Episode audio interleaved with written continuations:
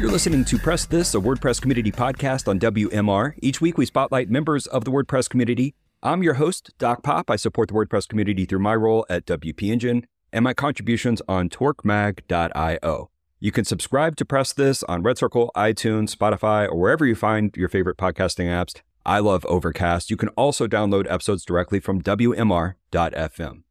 Now, today's guest is Chris Messina, the inventor of the hashtag as well as an early author on OAuth, which is an open standard authorization protocol, and Activity Streams, which is the predecessor to ActivityPub, which we talk about a lot on this show.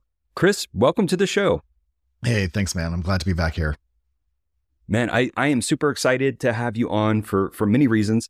And later on, we're going to be talking about, about WordPress plugins and open web formats and hashtags and things like that. Let's kick this off. I, I have a little bit of a trivia for you. Okay. Twitter launched in March of 2006. And a few months later, you wrote a tweet asking if anyone was working on a Twitter to WordPress bridge. And that actually is the very first mention of WordPress on Twitter. Uh, big wow. round of applause for wow, you at the time. Thank you. Thank you. and, and I guess that's that's a way I'd like to kick this off. What is your history with WordPress?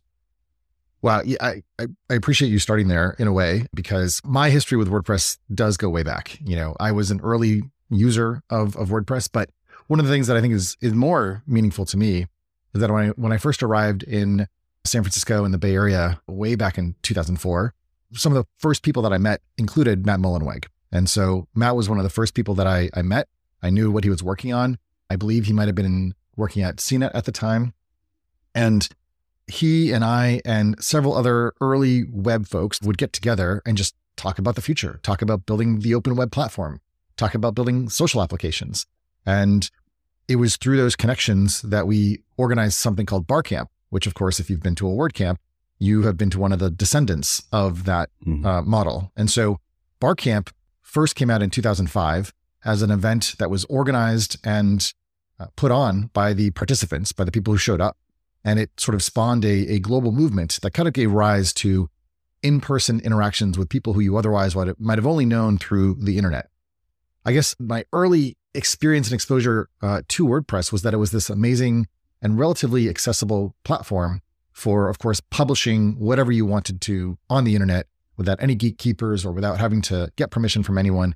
And of course, it was extensible through plugins and it was also open source. So it had a number of these elements that made for I guess, a, a generative type of software that allowed newcomers to expand it into you know what it ultimately has become today. Back then, 2004 to 2007 in particular, it felt like the web was very unsiloed or becoming unsiloed. It felt like it kind of went from being one place you went to spreading out to a whole bunch of sites that you could visit, and then new social networks were popping up, and everything felt really kind of distributed. And WordPress was part of that. Twitter obviously was part of that. Web 2.0.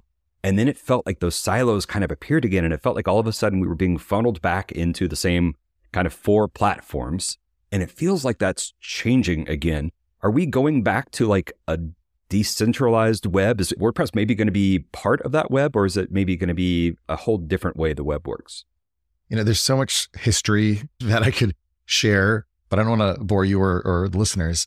I think the way that I would look at it is there was definitely a period of exploration, experimentation, try new things. There was an assumption that building software that could be social and that had the presence of people, and not only that, but people with faces, was this kind of crazy innovation from a behavioral and, and societal perspective. You know, prior to 2006 and 7, the internet was still something that was kind of awkward and hard to use. People were afraid. I was afraid to put my real name out there. I mean, it took me years. I mean, I, I started out on the internet as Factory Joe, and that was my WordPress blog because I wanted to have a separation between my internet identity and my real world identity. And over time, there were moments where that internet identity became more well known than my real name and my real self. And that I think was the moment where it started to be clear that the internet and the web was going to be something that was going to become commonplace as opposed to something that was somewhat esoteric or, you know, only for nerds. And so I think as a result of the popularization of these tools and technologies, a need to make these things more easy to use and especially easier for people to find their friends and connect with their friends. And then there was a whole layer of privacy and privacy expectations that was harder to support in a decentralized fashion.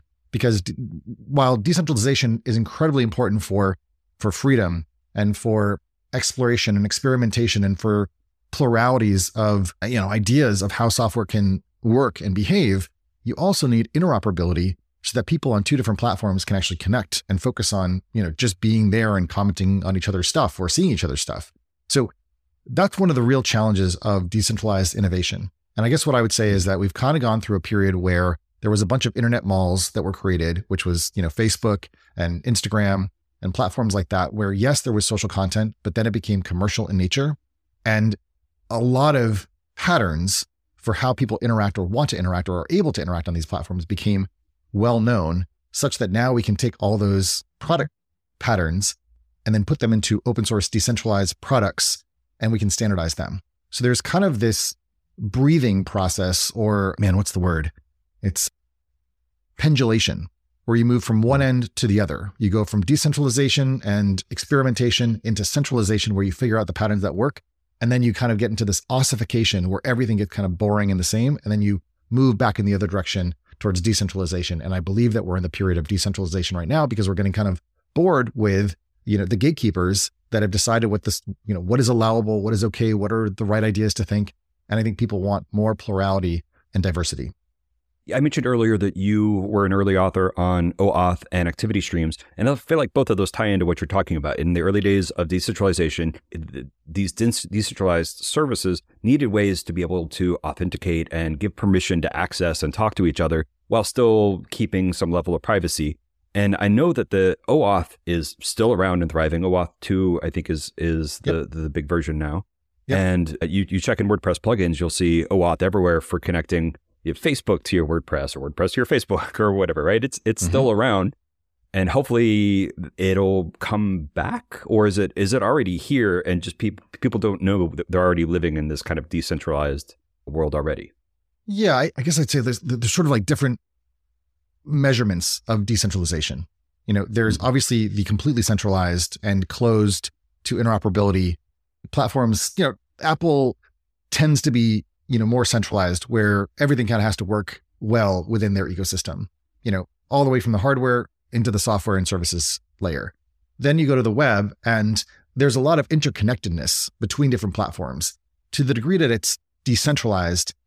That has to be evaluated based on the type of interoperability and the degree to which people are on their own little hosts, let's say, or their own servers, and that those things interact or connect without I mean, with some degree of coordination. So, Mastodon as a network is a good example of decentralization where you can have many different instances or services or servers that connect to one another without knowing that the others existed beforehand. All you have to know is that there's a domain name and you use DNS and you can find the other servers and you can mention people who are on other servers. That's that's decentralization. Mm-hmm. To hmm. answer your question though, I think it's worth going back to the origin of of OAuth, which was originally called OpenAuth, but it turned out I think Yahoo was using that name, so we couldn't use that, so we had to shorten it.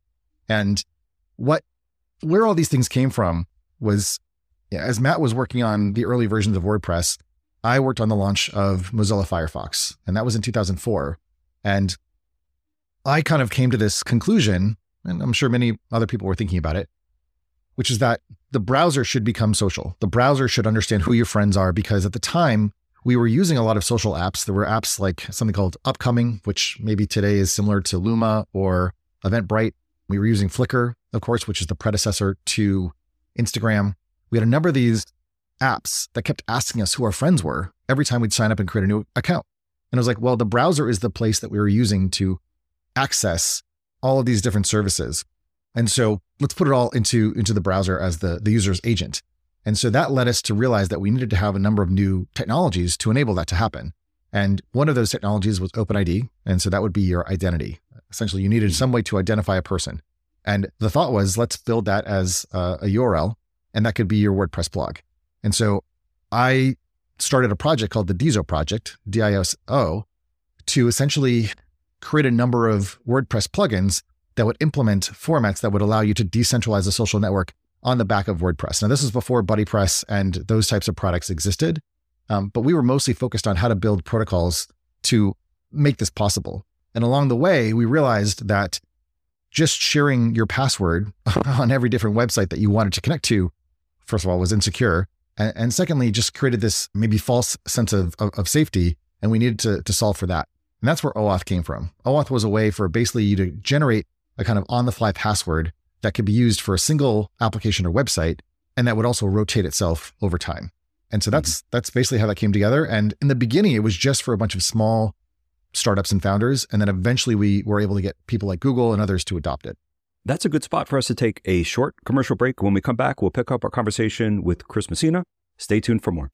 Time to plug into a commercial break. Stay tuned for more Press This in just a moment. What's the easiest choice you can make? Window instead of middle seat? Picking a vendor who sends a great gift basket? Outsourcing business tasks you hate? What about selling with Shopify? Whether you're selling a little or a lot, Shopify helps you do your thing, however you cha-ching. Shopify is the global commerce platform that helps you sell at every stage of your business. From the launch your online shop stage to the first real life store stage, all the way to the did we just hit a million orders stage. Shopify's there to help you grow. Whether you're selling scented soap or offering outdoor outfits, Shopify helps you sell. Wherever and whatever you're selling, Shopify's got you covered. Sign up for a $1 per month trial period at shopify.com slash try. Go to shopify.com slash try now to grow your business, no matter what stage you're in. Shopify.com slash try. At Grand Canyon University, we believe in equal opportunity, and the American dream starts with purpose. Whether your pursuit involves a bachelor's, master's, or doctoral degree, GCU's learning environments are designed for supportive networking and collaboration. With over 330 academic programs, GCU provides a path to help you fulfill your dreams. The pursuit to serve others is yours. Find your purpose at GCU. Private, Christian, affordable. Visit gcu.edu.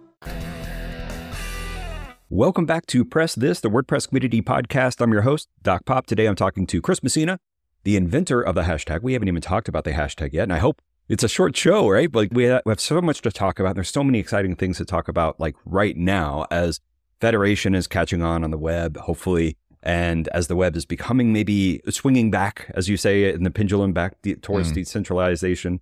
And you mentioned DISO before our break. That's the, the distributed social networking app that you were working on. And I, I wanted to say that Matthias Pfefferle, the creator of the ActivityPub plugin for WordPress, yes, he heard you were coming on the show, and he wanted me to, I guess, thank you for hmm. for your work on DISO. He says that the DISO project was a huge inspiration for him and motivated him to work on the IndieWeb slash Fediverse plugins uh, mm-hmm. on WordPress, which I use and love. So shout out to that. It was also, I know, a huge growth for the IndieWeb community.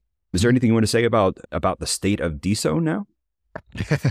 you know, a lot of the things that I started or, or helped to get off the ground, because certainly these were collaborative efforts, were, were the seeds or, or sort of like, you know, germs of ideas and concepts that I believed in and worked on long enough to kind of till the soil for these things to take root. But then uh, it turns out I'm not uh, an excellent farmer. I kind of like move on to like the next thing. Yeah, maybe a, l- a little more like Johnny Appleseed, I guess. And I just hope that these things grow into whatever they're going to become. And in so much as, you know, when I saw that Automattic was going to be adopting ActivityPub and that Matthias had actually worked on this, you know, one, there was just a sense of like, you know, pride, you know, sort of like my, my children have grown up and they've you know, turned into something real. But also like the fact that they were raised by, you know, a village and a community of people after I'd long moved on. So I, I think it's it's on the one hand important for me to kind of hold the torch of the origin of where these things came from and to mm-hmm. reflect on the the reasons why we wanted to do these things and what was causing us to create them in the way that we did, but then also to embrace open source as a way to allow these things to sort of uh, lay fallow is too negative, but essentially to sort of take root. And then when the time was right to sort of spring forth from the ground and to turn into something, you know, wonderful and to blossom into what they could become. And so, you know, I'm just so stoked to see that, you know, Matthias was able to do this and to do it in a way where he's going to mm. bring it to the entire WordPress ecosystem. Like that is exactly what we wanted to do. But when we were doing it, it was too soon. People didn't understand mm. why this type of decentralization was necessary or important. And now we have a lot of examples that I think lead people to understand why one, you know, I don't I don't like the idea of like owning your audience, but having a more durable connection and relationship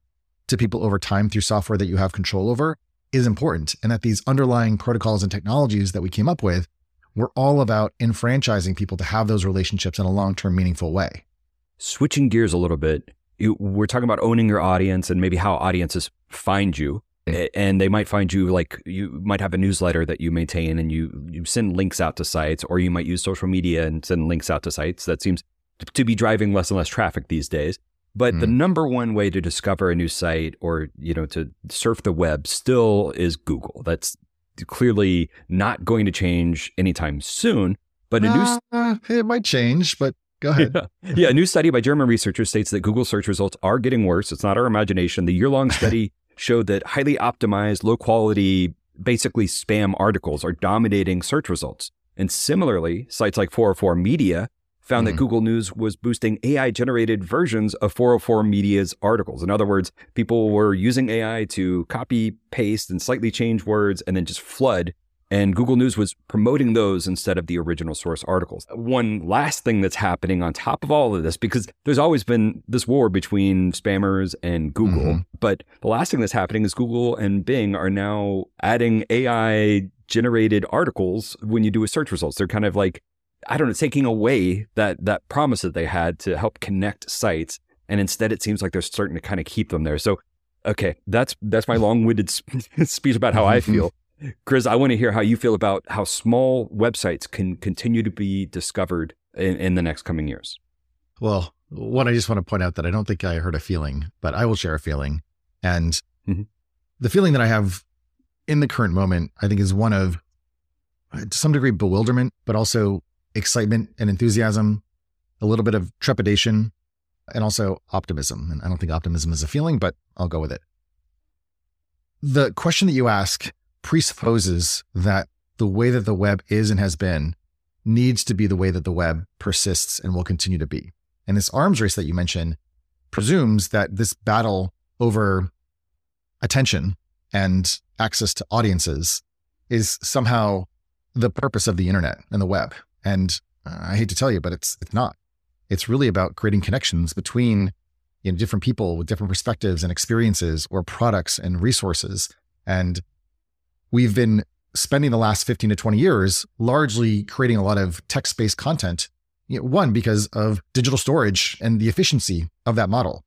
We are coming up to a point, you know, we, we use the singularity, I think, to describe where, you know, humans and computers kind of, you know, become one or sort of there's an overlap where computers overtake human intellect. And I think it's important to recognize that I guess I would say like the the flora and fauna or like the microbiome of these small websites can and will persist, but the way in which they pursue success probably is going to need to change and be different than it has been in the past. And, and I'll, I'll just say like, if you look at, there's a new search engine called Perplexity, which aspires to be an answer engine. And Google, for a very long time, I mean, I worked at Google for three and a half years, also wanted to be an answer engine. They wanted to, you know, index all the world's information to make it useful and available and accessible. And in a similar way, that doesn't mean that getting you to some other website through the internet is the most efficient way to make that information useful or accessible. So, where we're going in the future will be that you will have a number of different agents and bots and services that you conversationally interact with you know, just like you text a friend a photo, you're like, what is this? A computer is going to be able to look at the things that you send it and respond with a relatively detailed set of information without you having to go to secondary or tertiary sources unless you want to. From a capitalist perspective, we've made it very, very efficient to create low quality information calories. And we're pumping out all sorts of, you know, junk food through the social media networks because they're very cheap essentially to, to spread information through and it's starting to cause a kind of like information obesity where we need to fight back with better quality information and better quality relationships. Now, what does that mean for small producers of, let's say, artisanal content? Well, in a way, it means it's a golden opportunity for you, especially if you have a relationship with your audience and especially if you're developing that relationship over time. You know, it's, it's funny.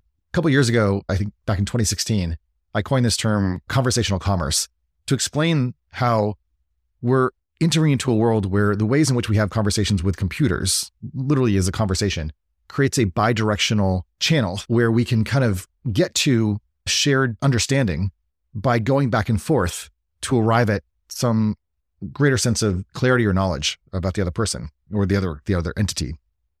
And that commerce in the future would be less about going to, you know, Amazon and putting in some generic phrase or, or, or product name and then seeing a list of all these different products that are basically ads trying to bid for your attention to get them to to get you to buy them. But instead, you kind of talk about what your need is. And through that, you could reason with a computer and it would sort of point you to a number of solutions that might be better for you.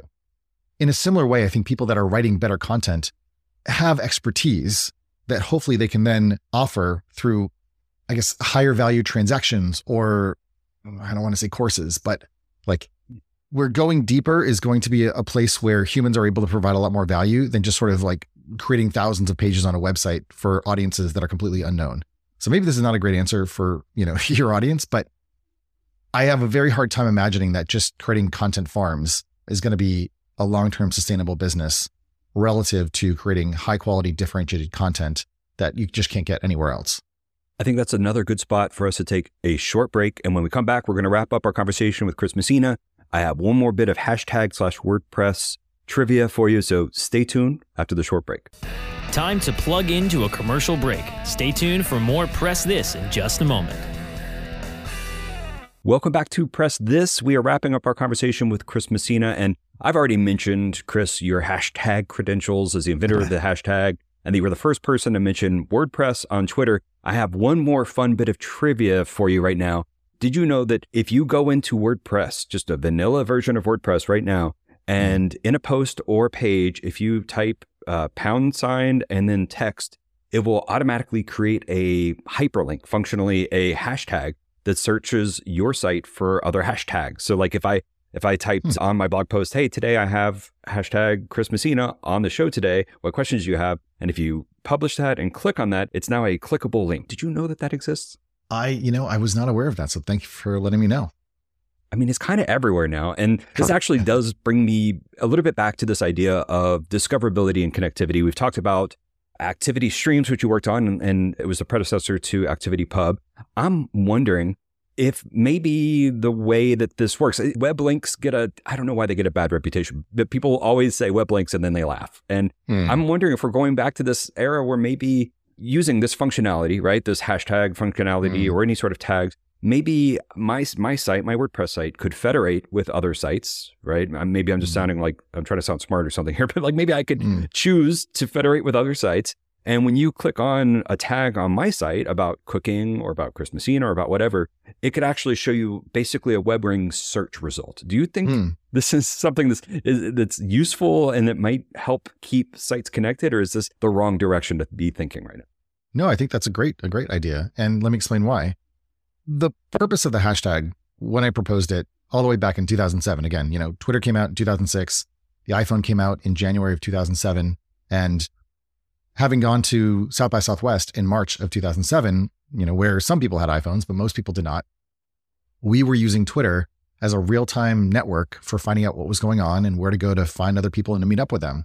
And there was a backlash from people who were not at South by Southwest, basically saying, We're getting all these spam text messages because Twitter was a text message service back then, sent to our phones at all hours of night while you guys are out getting wasted in Austin. You know, how do we filter out all of your stupid tweets? There were a number of different solutions that could have worked. One of them that I was trying to propose was, well, I wasn't proposing this, but there was a suggestion that maybe Twitter should have, have groups, you know, kind of like news groups. And so you'd create a group and then you could choose who's in the group and who's not in the group. And, you know, it, it would work kind of like, like Flickr groups. And as a text messaging based service, I was like, that's not going to work. Like I have to be at a bar drunk and and you know know how to like use whatever the group functionality is here.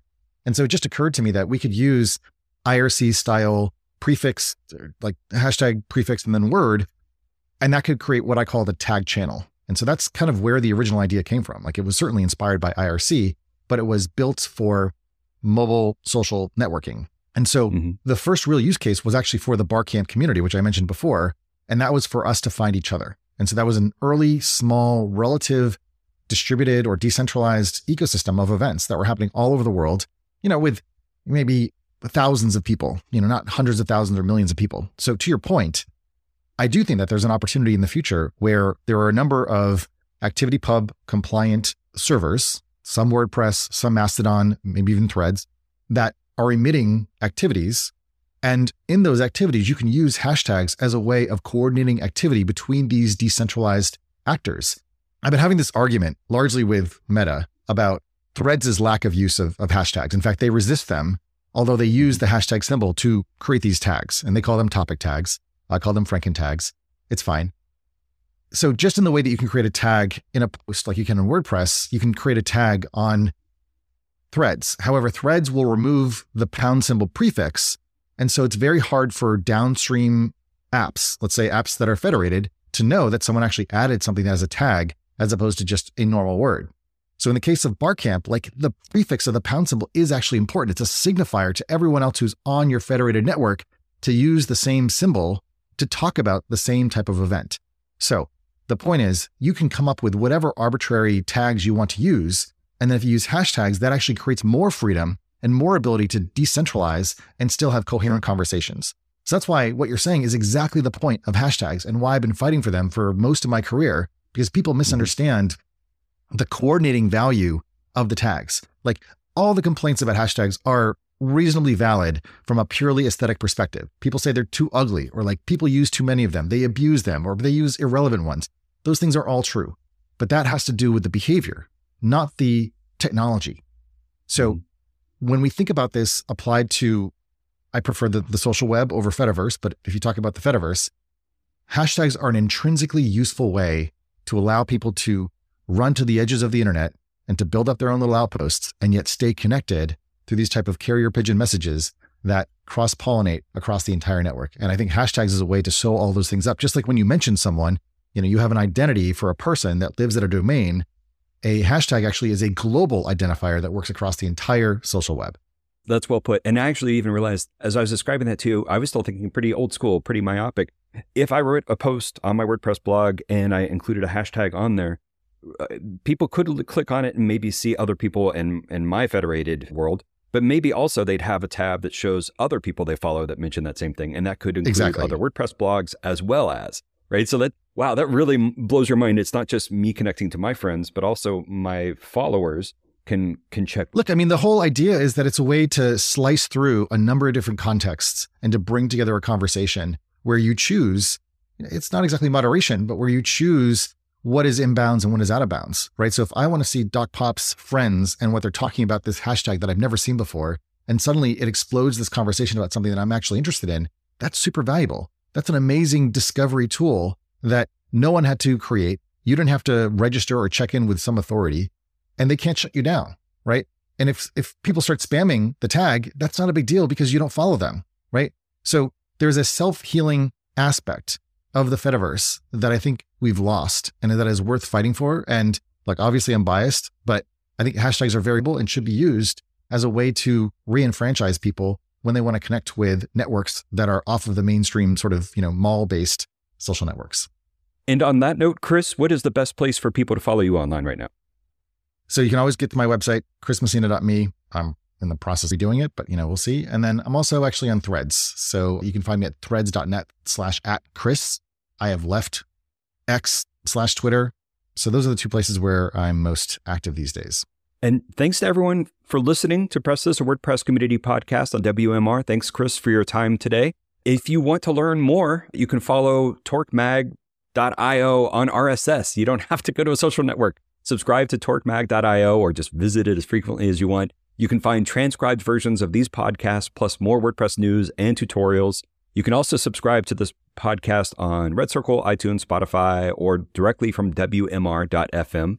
I'm your host, Dr. Popular. I support the WordPress community through my role at WP Engine, and I spotlight members of that community each and every week on Press This.